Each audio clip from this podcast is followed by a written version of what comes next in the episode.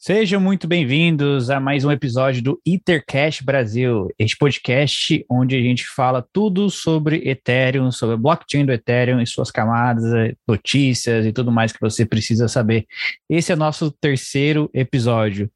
Muito obrigado você que está nos escutando. Eu sou o Guelph, comigo sempre Diego, Tip.eth e o Kryptonita. Fala pessoal. Fala galera, tudo bem? Opa, e aí gente? Então, vamos direto ao assunto. Qual é a dinâmica do episódio de hoje, Diego? Então, hoje a gente tem três assuntos básicos aí, coisa rápida para falar e atualizar o pessoal. Vamos falar do hack da Wormhole, não é necessariamente sobre Ethereum, mas indiretamente tem a ver com as breeds que, que o pessoal tem usado aí. É, vamos falar sobre o, um possível fork, e aí é hype pura, né, pessoal? Que pode acontecer aí com o Ethereum 2.0 e vamos falar sobre uma pool que a gente fez hoje lá no Twitter, é, sobre o que, que o pessoal prefere rodar, Ether ou Bitcoin, num prazo aí de três anos. Os três pontos que a gente vai tratar hoje. É isso aí, pessoal. E até aproveitando esse bonde, eu queria que o Kryptonita nos atualizasse sobre o preço do Ethereum, porque há duas semanas atrás falamos um preço e hoje está outro. Fala aí, Kryptonita. Boa, boa. No dia da gravação desse podcast, Ethereum está com uma alta de 4,5%, custando na casa dos, dos 3.260 dólares. É uma alta bastante expressiva, ainda mais para aqueles que estavam acreditando no mercado de baixo, né? que agora a gente ia ver finalmente o bear market, que nada, Ethereum já subiu, já está subindo bastante. Quem sabe não, nas próximas semanas veremos outros rompimentos históricos da Ethereum. Tomara, hein? Imagina. então, em sete dias já está acumulado 16,5% de alta, cara. Aí volta aquele assunto que a gente comentou na semana passada, né? Quando dá. É aquela velha história que o pessoal fala: quando tem as baixas, é uma oportunidade para comprar. Então, ou você faz o dollar cost average e compra independente do preço, ou na hora que tiver uma baixa, se você tiver oportunidade, dá um aporte maior. Porque vai cair, é um ativo volátil para caramba, mas 16% em uma semana não dá para ignorar, né? Também tivemos uma alta no, no Total Value Locked, no TVL, que é o total de dinheiro de, que está preso dentro do DeFi. Essa semana subiu para 87,48 bilhões de dólares. Uma alta significativa aí comparado com a semana passada. E também, essa semana, o Ethereum bateu um novo recorde na, no Burning. Queimou um 1 milhão, 800, 1 milhão e 800 mil Ethereum no total. Isso equivale a 6 bilhões e 600 milhões de dólares. Só de Ethereum queimado, Diego. Muito mais do que você tem, hein? Só um pouquinho, não é tanto assim, não. Só um pouquinho. Só um não, pouquinho. É difícil, não é difícil ter mais do que eu, não.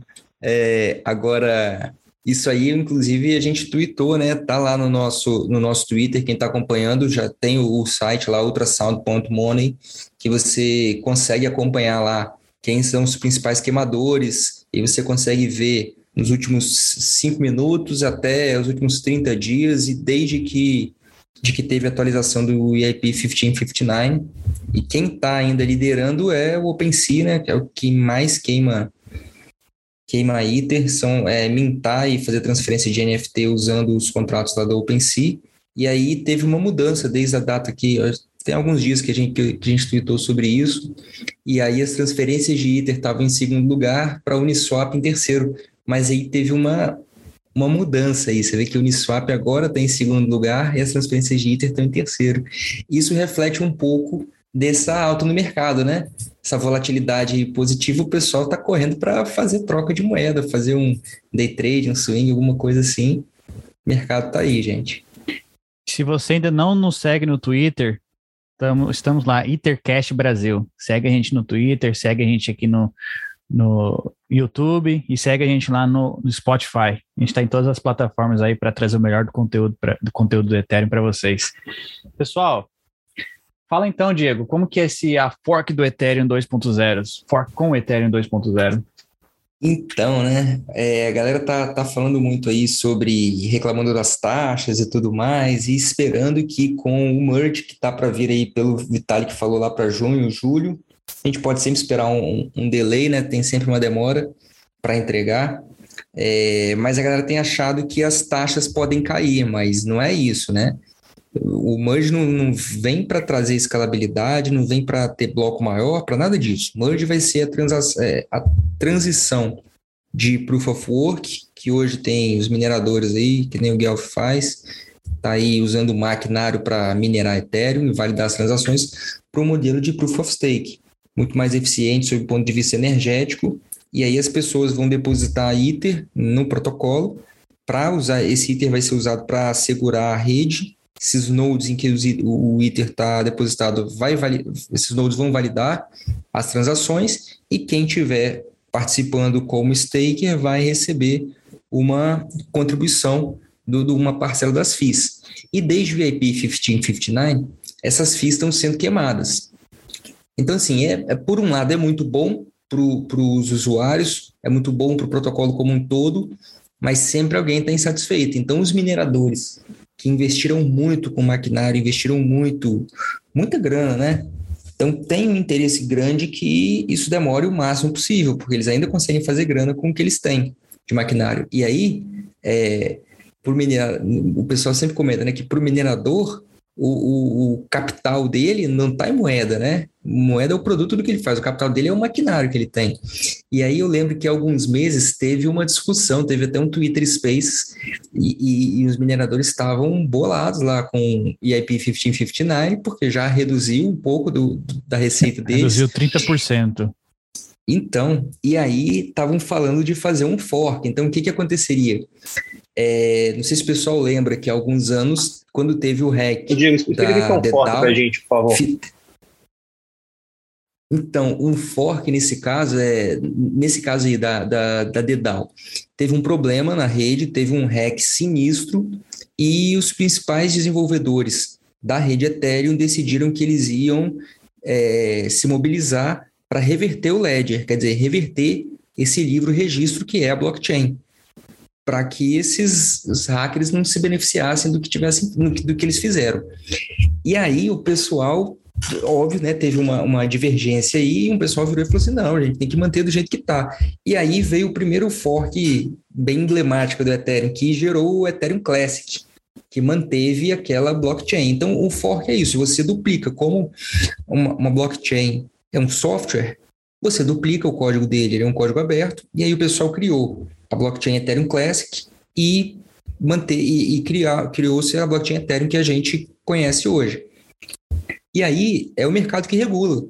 Os tokens estavam ali e foi curioso porque quem tinha, quem ficou com Ethereum fizeram um fork do Ethereum Classic e, que, e o saldo que você tinha na rede Ethereum você passou a ter também na, na rede Ethereum Classic. Então, assim, se você tinha 100 Ether lá na rede Ethereum, quando fizeram o fork do Ethereum Classic, era o mesmo endereço que você tinha na blockchain, nas duas, então é parecido com o que a gente usa hoje lá na Ethereum Mainnet e na Polygon. Com o mesmo endereço você acessa as duas blockchains, só que naquela época eles duplicaram também o seu saldo, então você tinha saldo nas duas. E aí, quem trocou na época o Ether Classic lá por ITER, pô, se deu muito bem, porque hoje não sei nem se, gente, se alguém já tinha ouvido falar em, em Ethereum Classic, porque não foi usado, então o valor daquilo caiu abruptamente, assim. Hoje está cerca de 40 dólares um Ether Classic. Um então, Ethereum Classic. Enquanto isso, o Ether está 3.260. Posso, posso falar um pouquinho sobre esse hack da DAO rapidinho, claro, para o pessoal claro, entender?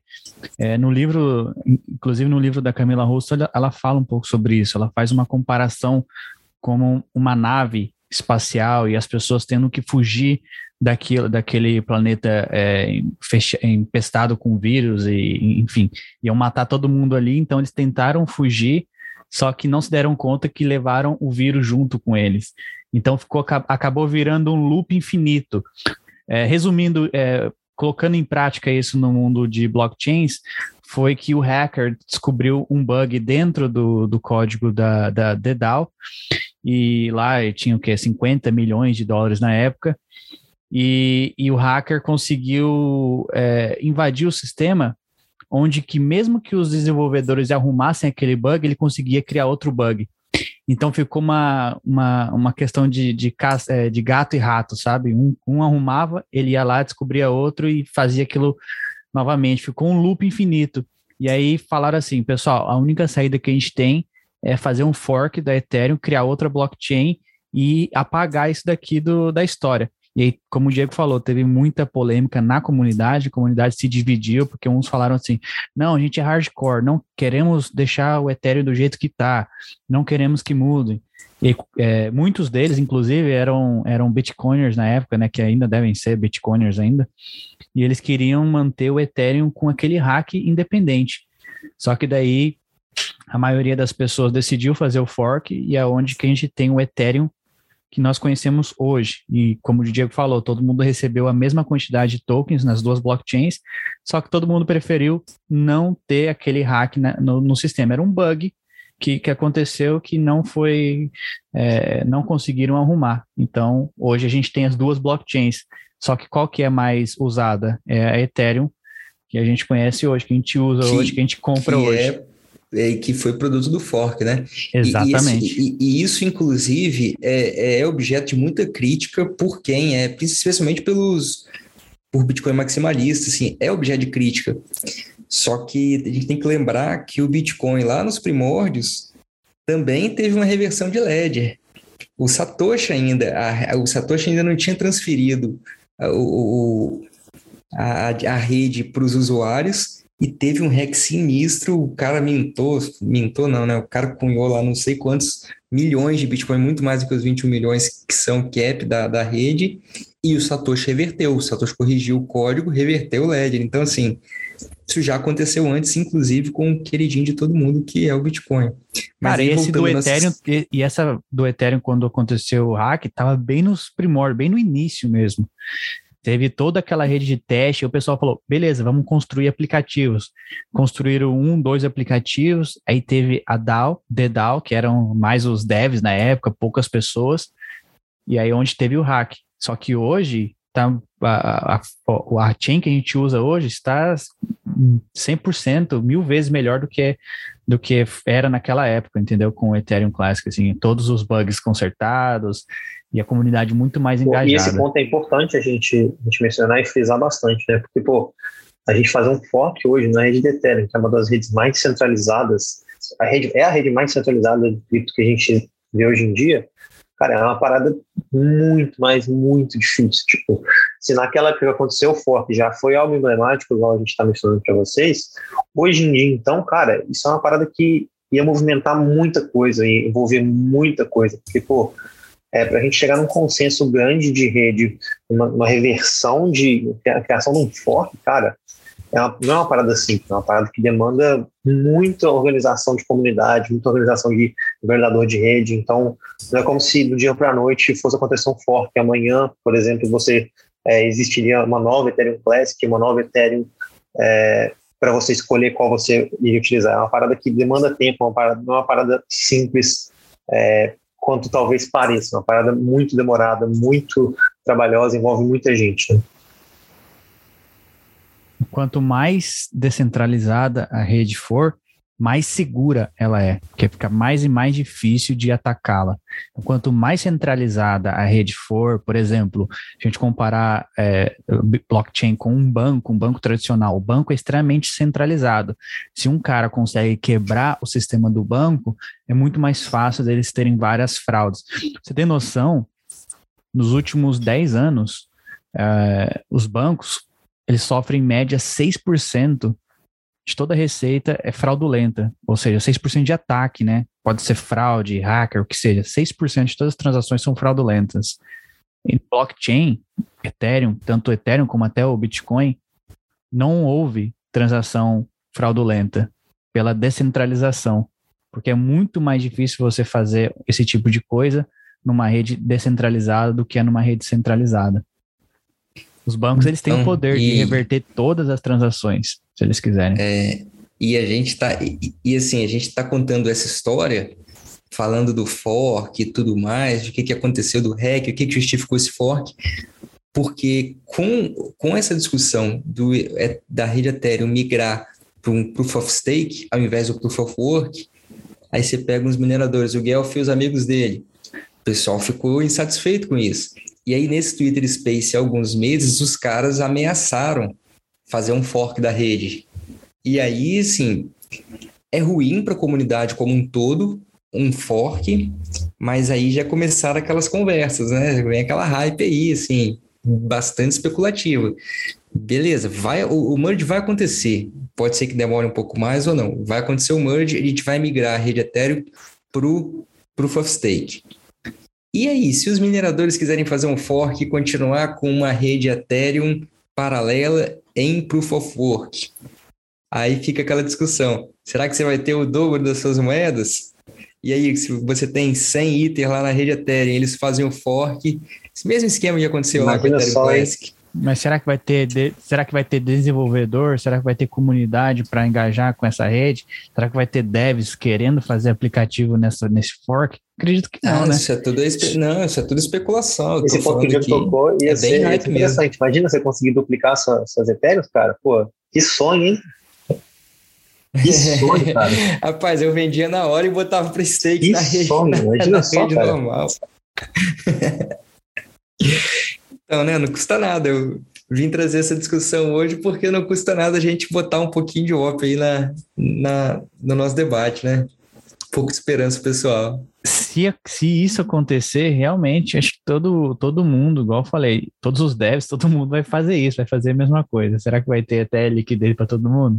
Cara, é muito difícil isso acontecer, velho. Muito difícil isso acontecer, sabe? Ó, eu, eu, eu, tenho, eu tenho máquina aqui minerando, eu posso te dizer, a quantidade de Ethereum que eu recebia quando eu comecei, recebia tipo 5 Ethereum por semana. Só que era, em termos de dólar, era muito menos do que é hoje.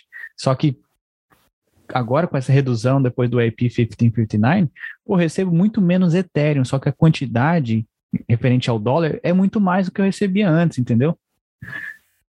Então, assim, os caras estão falando, os mineradores estão falando, mas é porque eles não querem deixar de, de, minerar, eles não querem minerar outra criptomoeda. Sabe por quê? Porque não tem outra criptomoeda para minerar. Que seja, que seja economicamente viável como que Ether, ganhe né? dinheiro também, que é, ganhe dinheiro é. também. O Ethereum, se não me engano, são, tão, são 70, 80 é, é, terahash de, de minerando, e as outras é tipo muito menos, é 10, 5 é, três. Eu já vi que muita gente se interessa por minerar aquela Raven Coin. Mas, é, mas eu só vejo a galera. Dinheiro, eu só, aí, é exato, centavos. eu só vejo existir Raven Coin para pessoal minerar. Não, não, sei não tem, que não tem funcionalidade ninguém... com isso. É exato, muito especulativo. Exato. Sabe? Tem, tem gente minerando Ethereum Classic até hoje, recebe lá a moedinha do Ethereum Classic. Só que, tipo, todas essas blockchains pequenininhas, elas precisam de usuários que vão realmente é, tá, tá movimentando dinheiro para gerar receita para a rede para poder sim pagar os mineradores, não é um pagando para o outro, e aí uma hora acaba isso aí tudo. A preocupação que os mineradores estão tendo, principalmente os mineradores que usam é, GPUs, que usam GPUs, placa de vídeo, né? Eles estão achando que não vai ter blockchain suficiente para comportar todo esse terahash que está minerando na rede do Ethereum quando se tornar Proof of Stake. Então vai ser uma. O mercado vai flodar de, de placa de vídeo aí, enfim. Essa, essa é uma teoria, uma coisa que pode realmente acontecer. Só que, por outro lado, é, você consegue talvez vender seu, suas máquinas. Quem não consegue, quem tem muita máquina, entenda, vai ser mais difícil, mas você consegue vender ainda suas máquinas ou você consegue minerar essas outras blockchains que permitem que você minere com máquina entendeu? O Bitcoin também virou as costas para os mineradores de, de, placa de vídeo. Bitcoin é difícil minerar com placa de vídeo, a não ser que você usa o, o algoritmo aí, o Nice Hash, mas, mas isso não, não quer dizer que você esteja minerando Bitcoin. Nice Hash você, minera, você usa a sua máquina para minerar outras criptomoedas mas eles te pagam em Bitcoin, entendeu? Você não está minerando Bitcoin diretamente. Bitcoin você só consegue minerar hoje com, com um computador com grande, ASIC, com né? ASIC. Só com ASIC, é. que custa uma paulada, né? Cada ASIC é o quê? 10 mil dólares, 15 mil dólares. E você nem consegue colocar dentro da sua casa, tá ligado? Porque puxa 3 mil watts de, de, de, de potência por mês. Então, pô, isso aí é. Isso aí. O pessoal fala, os mineradores estão falando muito disso, mas, cara, o que o Ethereum já deu de lucro para eles é muito mais do que custou as máquinas deles. Isso eu te garanto, isso eu te garanto. Só que o pessoal também tem que entender que minerador, ele só tá ali pelo dólar, ele não tá ali pela, pela cultura, porque que o Ethereum tá fazendo. O cara tá minerando, tá, sabe? Tipo, eu conheci muita gente, eu, não, é, não são todos, não vou generalizar, porque eu sou um deles. Eu entrei de cabeça, comecei minerando. Então, no começo, eu gostava do dólar entrando, tradeava como qualquer um, mas depois eu me interessei muito pela cultura da rede. E aí foi onde que eu comecei a investir na rede, usar o DeFi. E, e hoje eu nem, nem preciso muito da minha mineração. Por quê? Você só transfere a sua mineração que você fez ali, põe no Proof of Stake. Você vai receber também da rede aí, quanto é, Diego? 5? É, hoje está em 5% ao ano. Está dando um pouco menos de 5, é uns 4,6, 4,7 ao ano. Pô, você vai ganhar 5% ao ano de novos Ethereums, mais a valorização do Ethereum com, conforme o tempo. O Ethereum está estimado, como a gente falou no último episódio, que a Cathy Wood falou, quanto foi?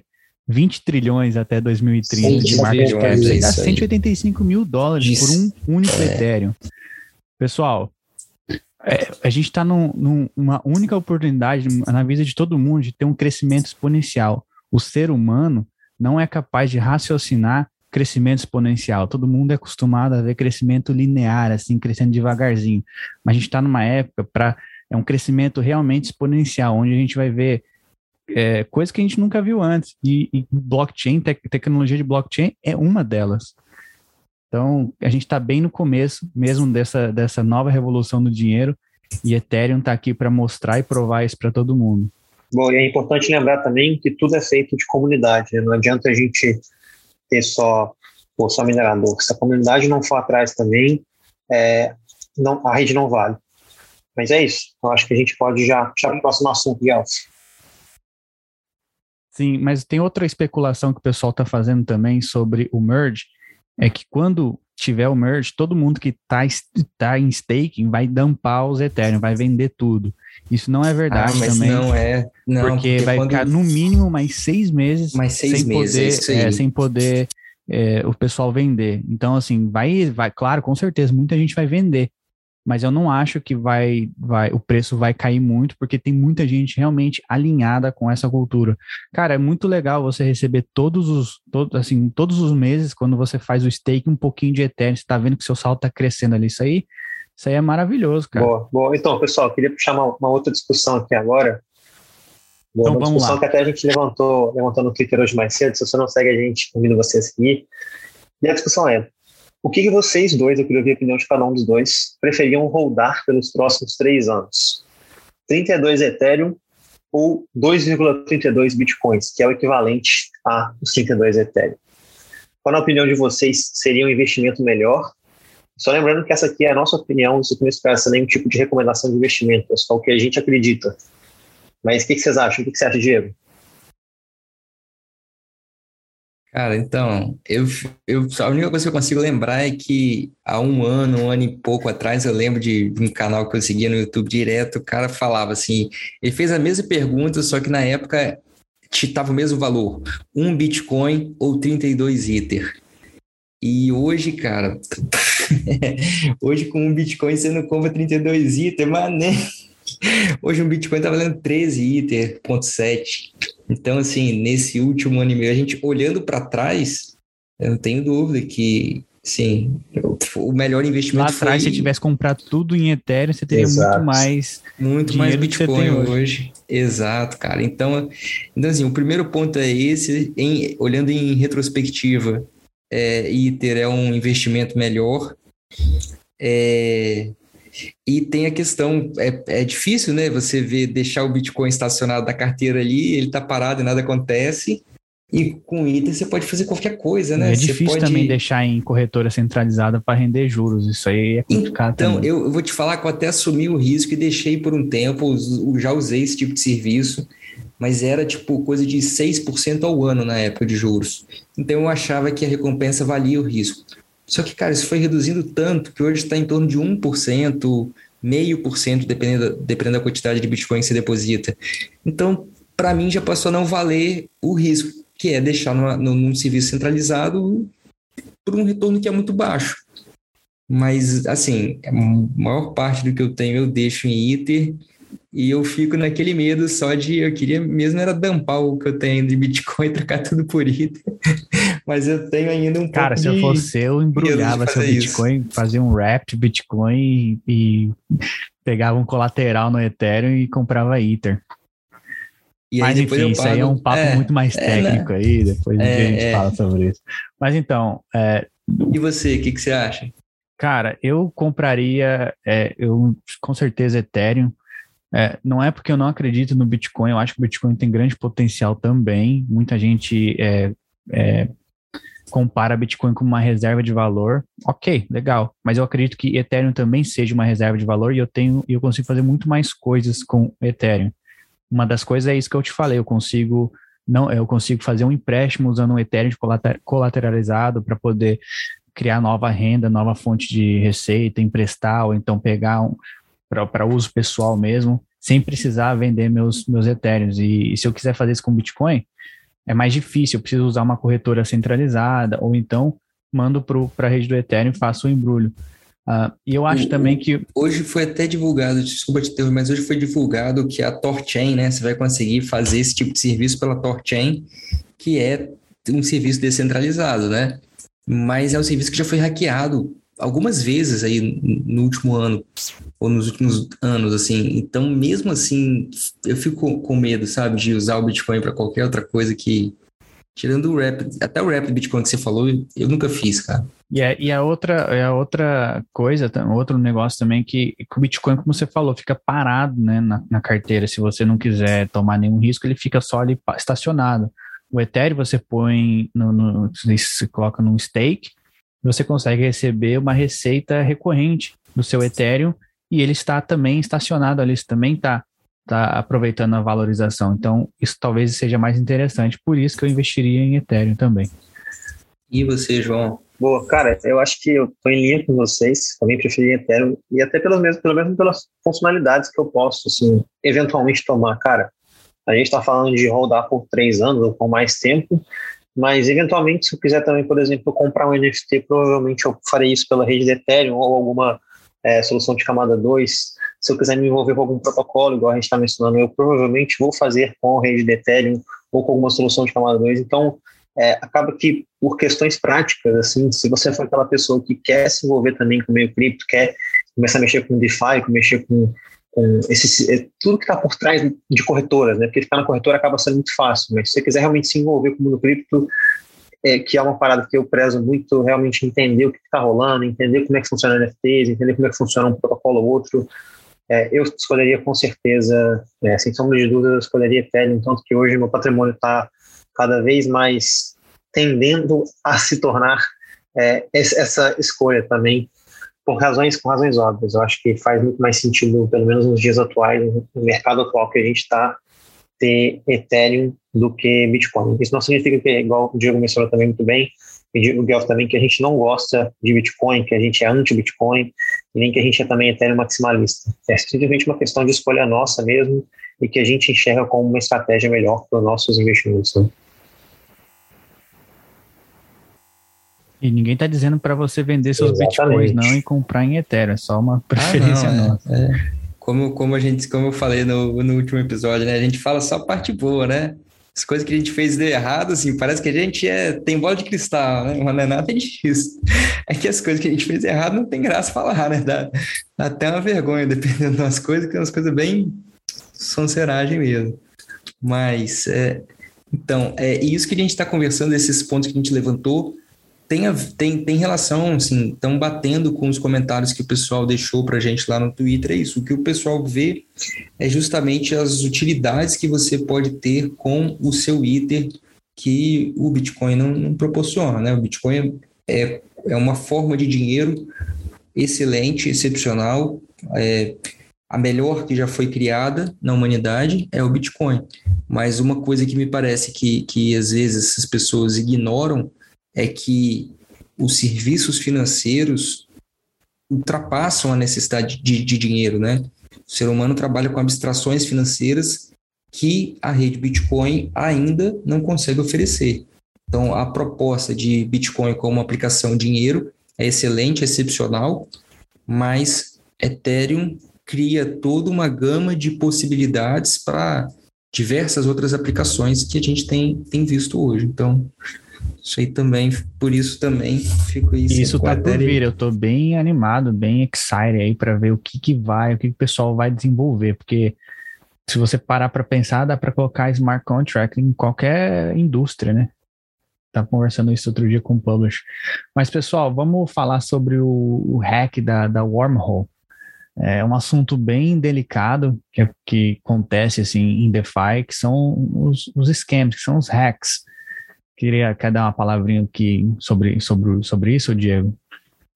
Ah, então, é, é, é uma situação aí, né, que a gente precisa precisa só, vamos falar dele rapidamente aqui, a questão das bridges, né? A gente tem visto aí que é, é hoje várias opções de escalabilidade para a rede Ethereum e, e, sempre são bridges que você faz a transferência dos seus ativos da rede Ethereum para outras redes. E aí tem, você pode fazer para Polygon, para o ZK, para Arbitrum, e você também pode fazer para outras blockchains.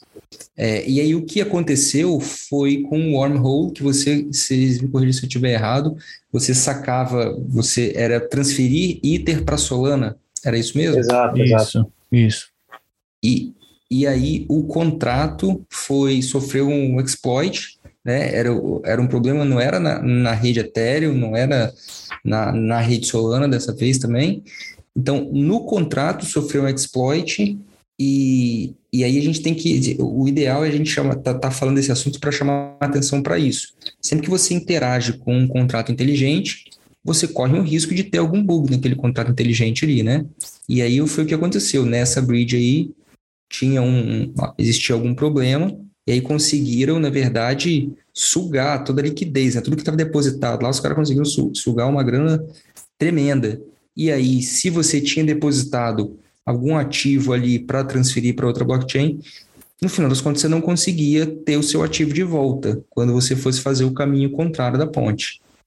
Então, isso é, é a gente veio falar sobre essa questão, mas para tome cuidado com pontes, tome cuidado com protocolos novos, dá um tempo, às vezes, espera as pessoas usarem, é, confere na documentação se foi auditado, procura, entra no Discord, no Twitter, vê o que estão falando sobre esse, sobre esse protocolo, se alguém já usou, se alguém já conhece, e saiba que esse tipo de coisa pode acontecer. É o Vitalik ele, ele falou no Reddit umas semanas atrás, uns meses atrás, sobre os perigos de cross-chain, dessas, dessas bridge cross-chains.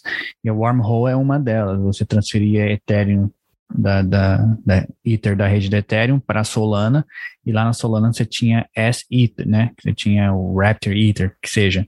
Só que na verdade, seu Ethereum não vai para Solana, seu Ethereum fica na ponte, na bridge, numa, numa, numa wallet ali. E quando na Solana você receberia um ICU, um ICU, né? Que chama né, de ICU. IOU, é. é, né? IOU, IOU é que é uma, uma representação do Ethereum que tem ali na bridge. Então, as bridges, elas se tornarão uns honeypots ali, não uns algo, um contrato muito valioso, porque o dinheiro vai ficar parado ali. Então, a gente quer falar sobre esse assunto, é um assunto um pouco delicado, mas acho que a gente pode até deixar para falar nos próximos episódios, porque talvez vai levar bastante tempo. Mas é só que o Diego falou mesmo, alertar a galera sobre os perigos desses protocolos que você não conhece.